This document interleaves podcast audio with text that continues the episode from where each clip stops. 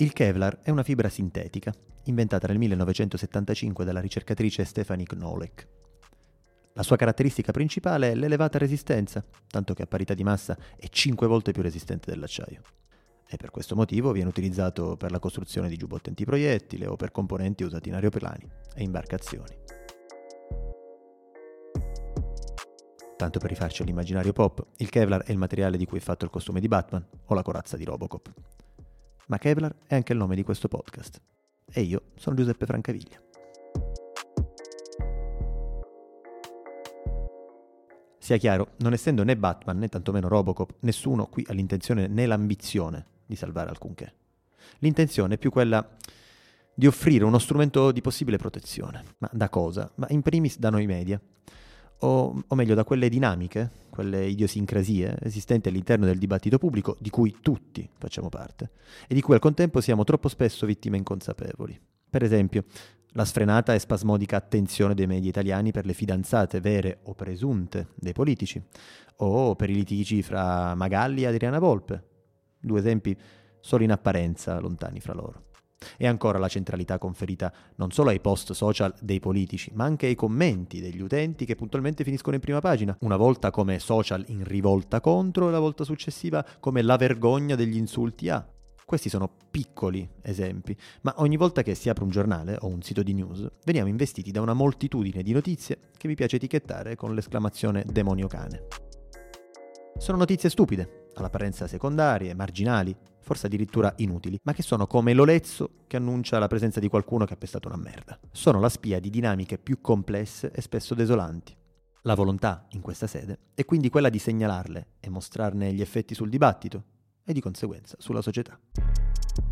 Quella appena trascorsa è stata l'estate di quella che mi piace chiamare porno personalizzazione della politica. L'estate del Salvini Beach Tour, poi dello strappo e della crisi aperta da Salvini, poi di Salvini che se ne pente, poi di Conte che passa da burattino a stratega e statista, e poi ancora della mossa di Renzi, poi di quella di Di Maio e poi ancora di quella di Renzi, ma anche quella, tra le altre cose, della traversata oceanica di Greta è stata indubbiamente l'estate in cui la personalizzazione ha raggiunto i livelli più alti, toccando vette grottesche di voyeurismo, soprattutto perché ha cambiato natura, come spiegheremo. L'attenzione non è mai stata sui contenuti, ma esclusivamente sulle persone, anzi sulla persona, sul leader, passato però da regista a semplice attore in questa dinamica. Se prima era il politico che attraverso la personalizzazione cercava il modo più semplice, ecco, più immediato per attirare gli elettori, e questo in seguito al crollo delle ideologie, oggi sono gli stessi elettori a richiedere più o meno inconsciamente solo la persona. Ma proprio per questo, l'estate in cui la porno personalizzazione ha raggiunto i suoi massimi livelli di esaltazione, ne ha rivelato anche tutta la reale natura, quella di un fallimento. Partiamo dalla definizione. Quando parliamo di personalizzazione della politica, intendiamo il fenomeno proprio delle società di massa in cui la scelta politica non è più indirizzata su base ideologica o partitica, ma è basata sulle caratteristiche e le qualità personali dei candidati ai ruoli di potere. Ora, non stiamo dicendo nulla di nuovo, è un fenomeno che è divenuto assoluto e trasversale già nel XX secolo, un fenomeno di cui in tempi recenti abbiamo conosciuto quello che probabilmente ne è stato il principale artefice, almeno in Italia, Silvio Berlusconi. Ma eh, il cavaliere era ancora figlio del, del secolo scorso. Oggi c'è qualcosa di diverso. Ma facciamo un attimo un passo indietro. Weber legava l'affermarsi della personalizzazione soprattutto all'avvento della democrazia di massa, ehm, quel tipo di democrazia, cioè in cui gli elettori, le masse, per far fronte alle oggettive difficoltà nel partecipare attivamente e con cognizione di causa ai processi decisionali, nonché alla stessa valutazione dei programmi, eh, si affidano piuttosto alla fiducia personale nei confronti di un leader, fiducia che questo leader riesce a veicolare. Oggi viviamo nel momento storico probabilmente più conforme, più simile a quell'idea di democrazia di massa. La politica, grazie a internet, ha esteso in modo esponenziale sia la sua base comunicativa che la sua potenziale audience, potendo così portare ai massimi livelli proprio quel processo di personalizzazione. Se la TV è stato lo strumento principale per il berlusconismo, a fare la differenza oggi sono i social, eh, che per propria natura sono più pervasivi e più invasivi della TV. Se nel 2000 Sartori parlava dell'avvento della videocrazia, oggi potremmo sicuramente parlare di socialcrazia. Ora, di questa dinamica e dello studio dietro i post sul cibo italiano, sui programmi tv e così via, sulle rose e i gattini, abbiamo parlato più volte e rimando a tal proposito al nostro sito, thevision.com. Quello che ci interessa adesso, però, è dimostrare come questo virus si sia diffuso, adattandosi però e plasmandosi. Oggi infatti non è tanto la politica a imporre questa sfrenata personalizzazione, quanto da una parte sono gli elettori stessi a richiederla e dall'altro i media, diventati a tutti gli effetti complici di questa dinamica. Sono stati loro i veri protagonisti, infatti, della definitiva affermazione parossistica della politica del leader. E per un motivo tanto banale quanto sconcertante, perché il leader attira, il leader fa click, soprattutto sui social, il luogo cioè dove l'individualismo e il narcisismo sono portati agli estremi il luogo dove proprio per questo la cultura del leader, del capo, del duce, del capitano può attuarsi meglio di qualsiasi altra cosa. E inoltre la pervasività social è molto più efficace di quella della TV, perché è targetizzata, perché è interattiva, perché è apparentemente non mediata e non filtrata.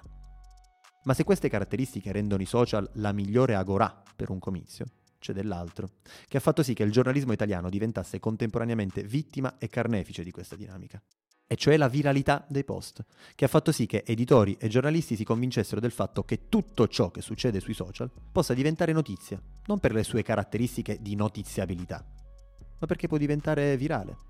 E se sono una testata atavicamente affamata di click, il gioco è fatto, il cappio è ben stretto al collo.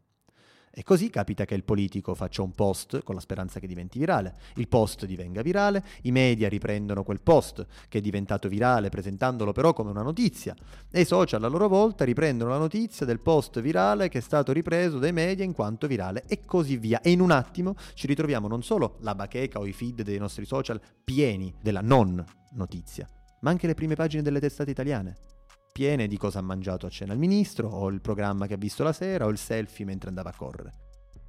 Ma eh, siccome dei contenuti non frega più niente a nessuno, siamo riusciti a personalizzare anche la crisi di governo, che da momento da analizzare e comprendere è diventata essa stessa persona da seguire, una specie di influencer. E il racconto è passato da spiegazione a live streaming, o meglio, a maratona. E quindi invece della ricerca delle ragioni, della crisi di governo, dei motivi, delle tattiche, delle strategie che vi si nascondevano dietro, si è optato per la telecronaca.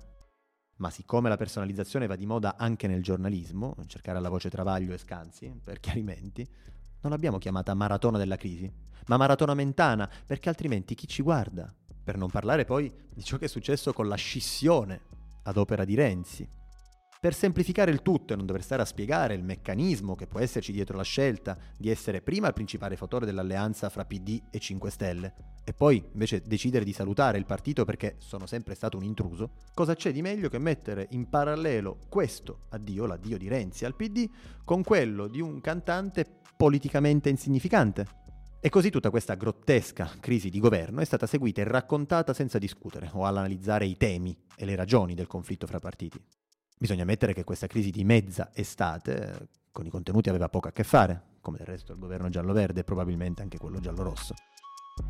È stata una crisi fra persone, o meglio fra personaggi, e i media si sono concentrati solo su quelli. È stata la crisi di Salvini, la crisi di Di Maio, la crisi di Conte, la crisi di Renzi, e non la crisi eh, sul tema del lavoro, della sicurezza o dell'economia. I giornalisti, da canto loro, non hanno fatto nulla per portare il dibattito su tematiche fondamentali e qui mi di grande aiuto un tema che accennavo all'inizio del podcast, ossia la voyeuristica attenzione per le fidanzate di Di Maio e di Salvini. Prendiamo per esempio il 26 agosto. Nel pomeriggio è atteso un importante incontro fra i vertici del Movimento 5 Stelle che dovranno esprimersi sulla nascita o meno dell'alleanza col PD. Sono passati ormai sei giorni dalla dimissione di Conte. Insomma, un momento cruciale in cui ci si deve interrogare sull'opportunità politica di una possibile alleanza PD-5 Stelle, sui programmi condivisi, sulle misure da attuare. Insomma, bisogna concentrarsi sul trovare le ragioni di questa possibile convivenza.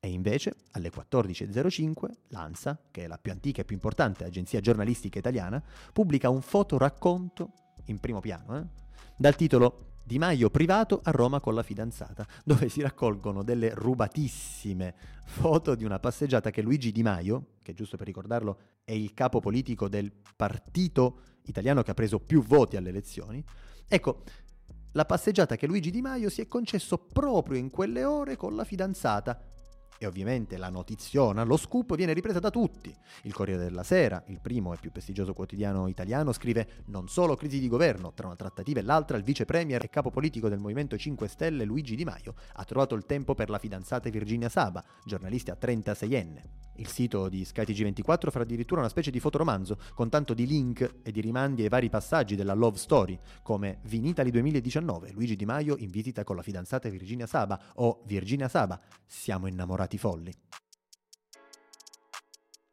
Ma passiamo al 30 agosto, nel pieno delle consultazioni per la formazione del nuovo governo. Salvini si spertica nel gridare al complotto dei poteri forti che avrebbero voluto far cadere il suo governo, poteri forti che evidentemente erano d'accordo con lui, visto che eh, è stato lui a sfiduciare Conte. Ma perché interrogarsi su queste incongruenze, anzi chiamiamole col loro nome, su queste cazzate di Salvini, quando possiamo fare un botto di click con una crisi molto più importante per le sorti del paese, quella fra Matteo Salvini e la sua fidanzata. E così appunto il 30 agosto tutti i siti di news si chiedevano è finita la relazione fra Salvini e Francesca Verdini? Salvini lasciato per un tentatore di Temptation Island? TPI fa anche un bell'articolo ricostruendo addirittura i supposti riferimenti irriverenti nei confronti del povero Matteo Salvini presenti nei post di tale Rodolfo Salemi, che sarebbe appunto il tentatore. E se pensate che sta storiella sia durata giusto il tempo di un refresh, ma vi sbagliate di grosso, perché si è marciato per ben tre giorni il 31 agosto non si poteva non far uscire la foto dell'imperdibile festa di partito della Lega a Conselve, dove il capitano era casualmente, sempre casualmente, con la fidanzata. E ancora il giorno dopo Adi Kronos lanciava la news con le dichiarazioni dell'ormai fu ministro dell'interno che fra un appello alle piazze e l'altro ha trovato il tempo di far sapere che è surreale, è tre giorni che sono in giro con lei ed è tre giorni che lei mi ha mollato. Ora, la cosa più triste di tutto questo come risulta evidente, è che i primi artefici di questa vera e propria distrazione di massa sono soprattutto quei giornali che almeno così riescono a racimolare qualche lettore, riuscendo a vendere un po' più di pubblicità. E così facendo si fa un enorme favore proprio al politico stesso, che ha potuto sfruttare queste stupidaggini per non parlare, per esempio, dei soldi provenienti dalla Russia, o non dover dar conto del perché avesse scelto di dare il via alla crisi politica. C'è da dire che questo modus operandi dei media non nasce dal nulla, ma risponde anzi ad una richiesta ben precisa, quella di semplicizzazione, che è diversa dalla semplificazione. Perché la semplicizzazione è quel modo troppo semplice e superficiale di considerare le cose, di proporre e risolvere problemi. Ma come si è detto inizialmente, la personalizzazione della politica e di tutto il dibattito pubblico in generale si afferma in un contesto di democrazia di massa, in cui quest'ultima si affida ad un unico leader su cui la gente nutre fiducia proprio perché è incapace di partecipare con cognizione di causa e quindi preparazione alla vita politica. Ed è per lo stesso motivo che nel raccontare questa vita politica, facendo fronte proprio a quell'impreparazione diffusa, si decide di semplicizzare. Prendendo in considerazione l'intero dibattito pubblico, possiamo ampliare il discorso sugli effetti della personalizzazione, perché oggi si sente la necessità di dare un volto a qualsiasi tipo di battaglia. I motivi sono molteplici. Non solo la rende più identificabile, ma soprattutto la personalizzazione in questo caso assolve ad una funzione catartica che ci libera dal male, relegando la battaglia ad una questione del singolo. E non è più il tema, la tematica a dominare la comunicazione pubblica, ma la personalità, il nuovo archetipo di simbolo, eh, facendosi incarnazione delle esigenze, delle aspettative delle masse, viene proposto così come strumento provvidenziale per l'esistenza dell'umanità. Un supereroe sostanzialmente. E media e opinione pubblica sfruttano queste personalità, gli affidano il compito di sconfiggere le mafie o risolvere l'emergenza migranti, emergenza del tutto inventata proprio per alimentare um, il processo di personalizzazione di quello che si fa chiamare capitano, o ancora per salvarci o porre fine al suo riscaldamento globale. Da Saviano a Mimo Lucano, da Carola Rachete fino a Greta Thunberg, gli eroi non solo devono svolgere il compito che gli è stato affidato, ma da soli hanno anche un'altra fondamentale funzione, fungere da parafulmine per tutti gli attacchi e gli insulti di chi per un motivo o per un altro si oppone alla loro battaglia. Ma i rischi di questo procedimento di santificazione sono molto più grossi dei benefici, perché i miti, gli eroi, essendo in realtà umani, possono deludere, e se agli occhi delle persone il simbolo ha cancellato l'uomo, a deluderli non sarà questo, ma la sua battaglia. Una ragazza, sicuramente in gamba, dotata e appassionata, non può diventare il simbolo, unico simbolo di un tema e di una lotta così complessa e articolata come quella contro il climate change. sia chiaro, meno male che ci sono sparsi per il mondo attivisti e personaggi che si prodigano per far passare alle masse un messaggio importante, anzi cruciale. Ma il dovere di chi ascolta, e soprattutto di chi fa informazione, è di prestare attenzione al messaggio, non al messaggero. Il ridurre tutto ad uno non semplifica, semplicizza e banalizza. E soprattutto è enorme il rischio che una ragazza di 16 anni diventi unica parafulmine contro tutti gli attacchi. Per esempio, l'idea della traversata oceanica in barca in direzione New York e la risonanza datale dai media hanno spostato l'attenzione dal vero problema ad un ammasso di commenti e post riguardanti il nulla. Greta che dice che c'è una tempesta, Greta che dice che la tempesta è finita, Greta che è arrivata di notte a New York a vedere le stelle, uh che bello. Ma subito dopo Greta che imbarca una bottiglia di plastica e quindi oddio è un ipocrita. E così si è completata la trasformazione da attivista a personaggio di costume, di cui parlare al bar senza dover parlare per forza del surriscaldamento globale. Che tanto, chi se ne frega, no? In questo modo, con i nostri bei discorsi da bar, noi italiani ci sentiamo meglio. Possiamo rimetterci così in cerca del nuovo eroe, del nuovo santo protettore, cui affidare la nostra anima, il nostro futuro, i nostri voti. Parlare delle sue fidanzate o condividere l'ennesimo meme o fotomontaggio di Tommaso Paradiso con la faccia di Renzi. Per vivere senza pensieri felici, contenti e comandati.